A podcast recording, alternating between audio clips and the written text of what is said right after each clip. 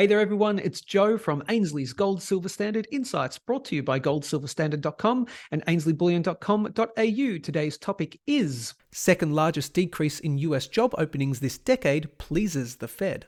That's posted on the Ainslie website. I'll put a link below for you to follow along. And of course, we have Chris Tipper here to break down the morning's news. And joining Chris today is the author of this morning's news and regular Ainslie team member, Branko. So, gentlemen, over to you. Thanks, Joe. Yesterday on Insights, we talked through the most recent decision by the Reserve Bank of Australia and the key question of whether the RBA is making the right move, being amongst the first to slow the magnitude of rate rises into a likely recession. The lower increase was probably necessary with the record debt we hold, as we discussed yesterday. The risk, however, is that if Australia falls behind other central banks, especially the US Fed, then we can be heavily punished by the markets and could suffer from even higher inflation, leading to a backflip and even bigger rate rises ahead. So, with that in mind, it becomes important to look to the US to see what their next move is most likely to be. This is what Branko has been doing over the last few days. Um, and his work on the news today focuses in on the big drop in US job openings as a potential leading indicator for what is most likely to happen next there. So, welcome, Branko, and thanks for your work on this topic today. Thanks for having me. Good to be here. So let's let's jump straight in with what you were looking at. First of all, what um, impact does unemployment have on the Fed decision making process, and obviously by extension the broader financial markets? So, what did you sort of find that um, we can we can sort of expect the Fed is thinking with regard to this latest um, employment number print? Yeah, so I think um, to kind of lay the groundwork for this discussion, uh, when the unemployment goes up, right? In this case, it means that the Fed, their monetary policy has been working. Yep. And so, the more it goes up, the more likely they might be to slow down these rate rises. Now, if it stays the same, they could have more leeway to increase them at a faster rate. And interesting note is like the RBA the other day, there was an expectation of a 0.5% increase, and we only saw 0.25. And then we also saw the unemployment rate go up and the job openings, um, job opening increase go down in the US. So that kind of the RBA's move coincides with this narrative of higher unemployment. You know, the less they will kind of um, raise interest rates over time. Yeah, and we we definitely did see that. I mean, we've seen that in the commentary because um, we've seen a lot of commentary come out saying, "Is the RBA really an, an indicator of what other banks will do because of exactly that happening, that maybe they're making the right move there. So that's certainly something to consider. But I suppose that's all going to be data dependent. So that leads to the question of whether that drop in job openings really is the second worst this decade. Um, like, is there more detail around that? Because, like, it doesn't. It, it seems like that's a, a massive um, number, like a number, massive drop. Do we need to look into that a little bit deeper? Yeah, so I think it's a good point. Um, the raw number is quite high. Like I said, the second largest this decade outside of um, COVID in 2020 when everyone was freaking out about the lockdowns. So really, it's other than that the largest. But the raw number is a bit misleading because even after that increase, the the, the decrease, we're still at levels that were at record highs in 2021. So yeah. So it's coming um, from a very high high number to begin with. Yeah, correct. So the, the base is quite high. So right now it doesn't really mean much in terms of like where the economy is pain wise, right? Mm-hmm. But maybe it could be a lead in for what's going to happen in the future if this trend continues.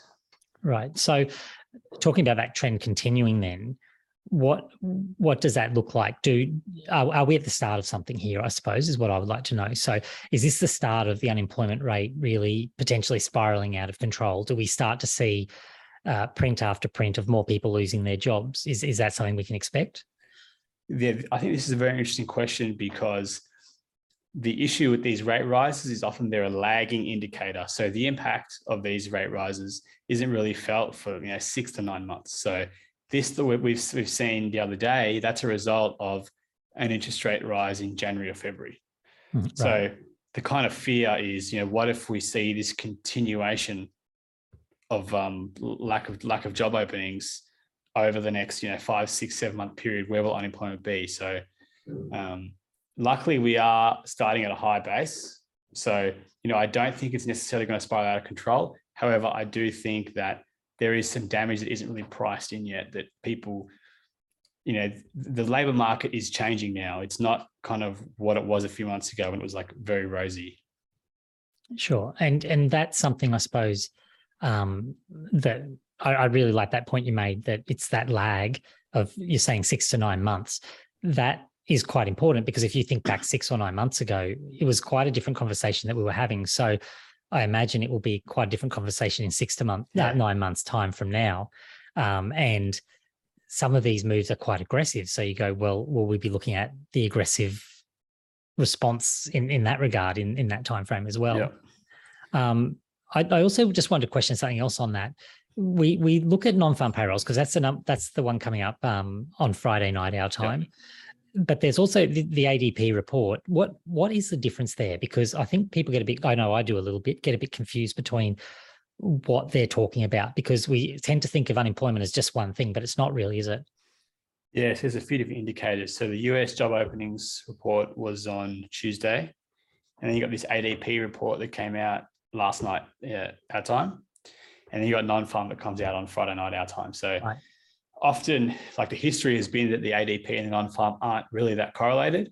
And one of the big reasons for that is that the ADP is made up of a lot less small businesses. So the news that came out last night was the expectation was 200,000 job openings, but it came in at 208. So um, the market responded with like equities kind of selling off and most things selling off with mm-hmm. the idea that the, the monetary tightening policy hasn't really worked as much because we've got more job openings.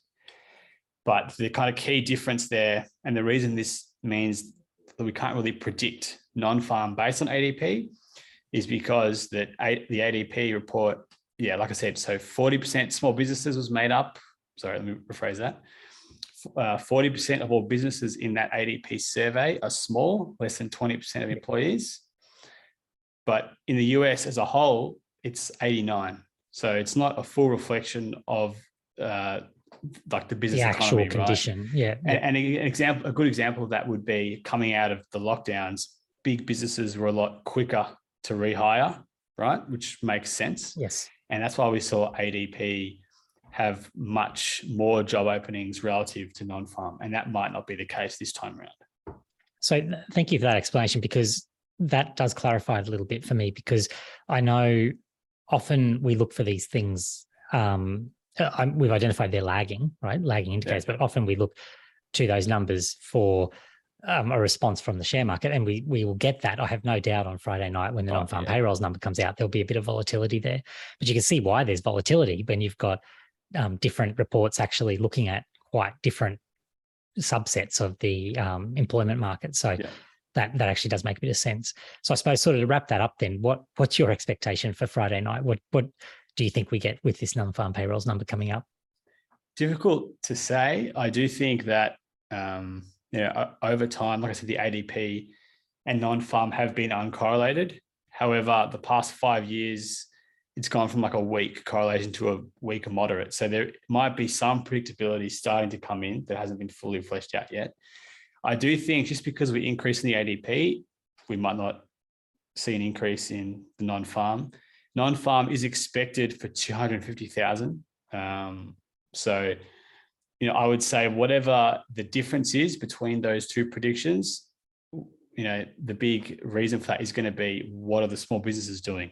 That's going to be more reflected in the non-farm, which I think is a much better indicator of economic health because you know small businesses are kind of the groundwork of the economy, and that represents most businesses in the US and the West. Yep, and I I think it's it's one probably going to be one of those situations where, like like you've highlighted throughout, bad news is good news for the um, markets because they're going to respond going, oh well, we're coming to the end of this rate rising, and good news is bad news because any indication that jobs are holding up um, yeah. we'll probably see another another sell off as we go. Well, the rate rising, there's there's a reason there. They can continue raising rates. I'm I'm glad you brought up that point. That's a very confusing thing to get your head around, right? Usually we think, oh, like unemployment going up is bad, like you know you know what I mean. But um, in, in, in this instance, it's actually good because it means the Fed is less likely to continue ra- ra- raising rates.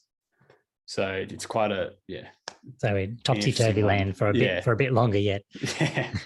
Well, thank you so much for that analysis and, and insight. I've learned a few things there today and then really appreciate that. So thanks, Branko. Thanks for having me on. Look forward to next time. See you then. See ya. Well, it's always great to have you on, Branko. Thanks for joining us. And Chris, I'll see you on the next one. And for the audience, head over to discord.gg forward slash gold. That's where you can continue the conversation with Chris and Branko for the next one or two hours after the upload of this video. It's the perfect way to ask your questions, get some response in return, and of course, give us your feedback. We really want to hear from you. Of course, want you to like, share, and subscribe this video. So head over to youtube.com slash Ainslie Bullion to hit the big red subscribe button for the wide range of informational videos posted five days a week. And of course, while you're there on the internet, head over to goldsilverstandard.com. That's bringing gold and silver into the digital world. As we say at the end, balance your wealth in an unbalanced world. Take care. We'll see you next time.